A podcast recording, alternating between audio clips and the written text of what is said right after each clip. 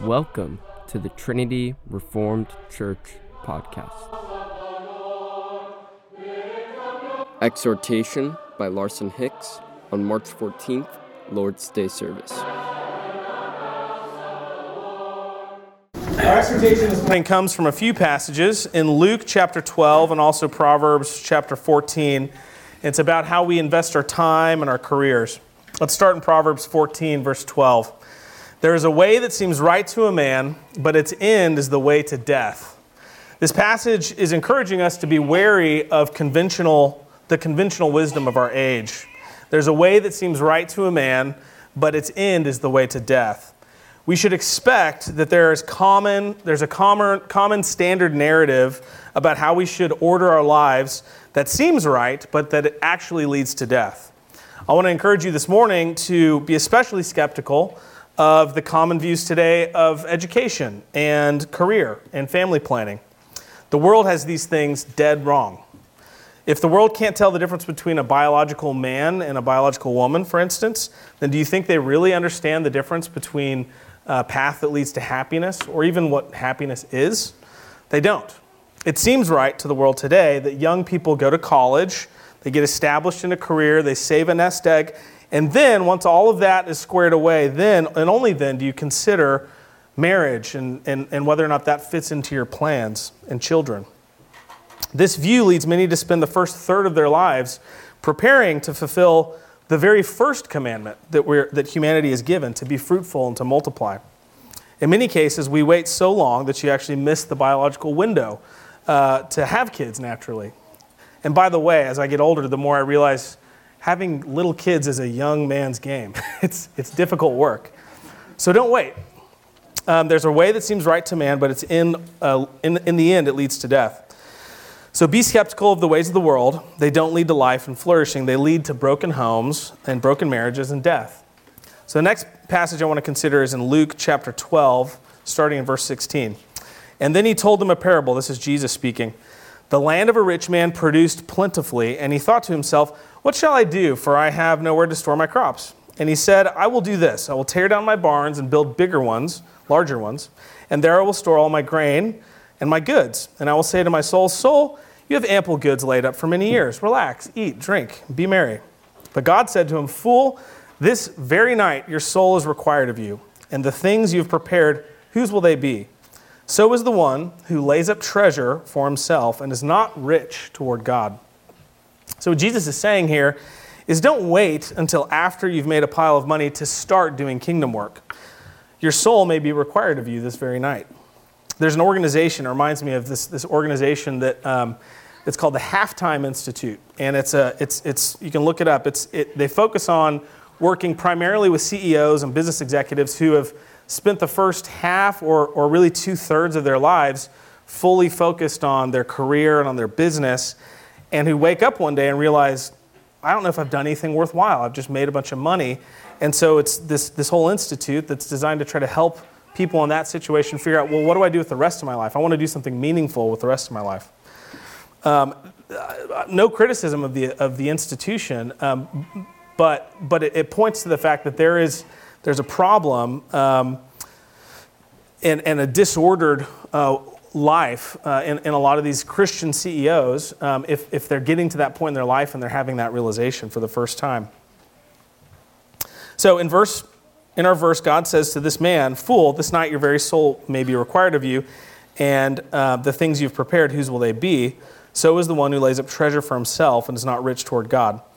I've heard co- coaches in sports say things like, you know, leave it on the field. This idea at the end is, is that at the end of the game, you should have nothing left in the tank. You never at the end of the game want to, want to think, I could have worked harder. Um, if you lose, you want to lose because the other team was just better than you were, and not because you didn't have the heart you know, to hustle all the way to the last whistle. So your coach wisely encourages you to leave it on the field, hold nothing back.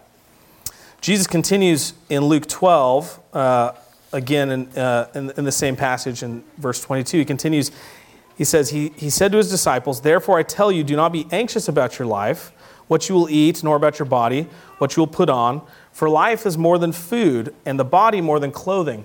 Consider the ravens. They neither sow nor reap, they have neither storehouse nor barn, and yet God feeds them. Of how much more value are you than the birds? And which of you, by being anxious, can add a single day hour to his span of life? If then you are not able to do as small a thing as that, why are you so anxious about the rest? Consider the lilies, how they grow. They neither toil nor spin. Yet I tell you, even Solomon in all of his glory was not arrayed like one of these. But if God so clothes the grass, which is alive in the field today and tomorrow is thrown into the oven, how much more will he clothe you, O you of little faith? And do not seek what you are to eat and drink and what you are to drink, nor be worried, for all the nations of the world seek after these things, and your Father knows that you need them. Instead, seek his kingdom, and these things will be added to you.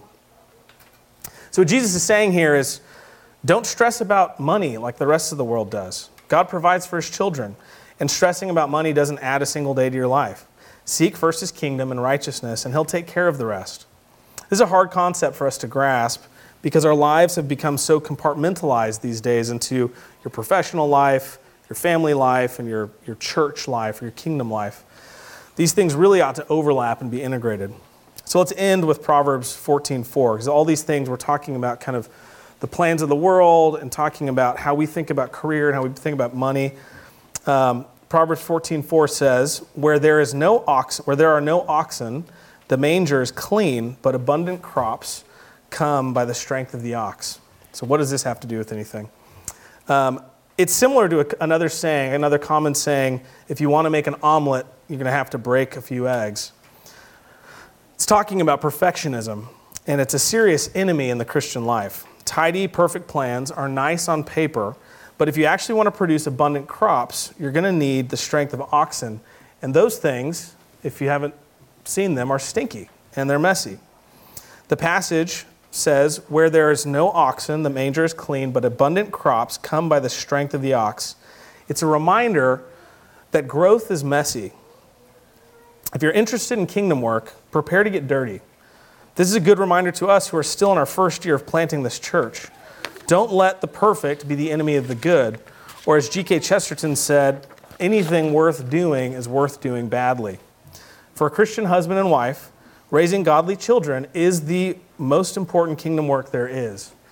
Families are the oxen in this metaphor of cultural transformation.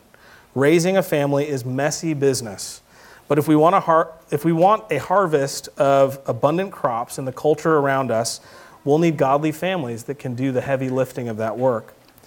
So many churches will guilt their congregations into doing more door to door evangelism or witnessing to their coworkers, but they fail to focus on the people you'll, have, you'll absolutely have the biggest impact on in your entire lives, which are your, your spouse and your children.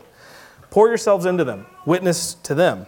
Make your home a delightful garden that nurtures strong, fruitful trees with deep roots. This is, in fact, the central promise that God makes to his people, going all the way back to God's promises to Adam and Eve and also to Abraham the promise of godly offspring. God didn't put us on earth to live designer lifestyles of ease and comfort and wealth and tidiness. God's promise to give his people godly offspring and his promise that his glory shall cover the earth as waters cover the sea cannot be stopped if his people are faithful to be fruitful and multiply and to subdue the earth. The commandments are connected, and obedience to them results in the fulfillment of God's promise of godly seed. So, saints, be fruitful and multiply. With, and with your families, take dominion for the glory of God.